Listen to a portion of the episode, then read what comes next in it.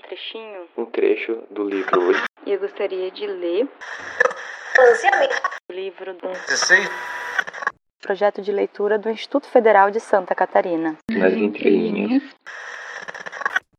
E hoje eu quero compartilhar com vocês um poema da poetisa Cláudia Sampaio. Uma vez quiseram-me louca, a arder.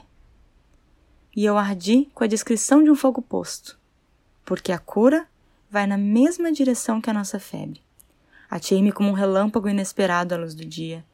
Eu parecia uma basílica em chamas, de altar por estrear, a arder sozinha. Sempre me recusei a arder como os outros.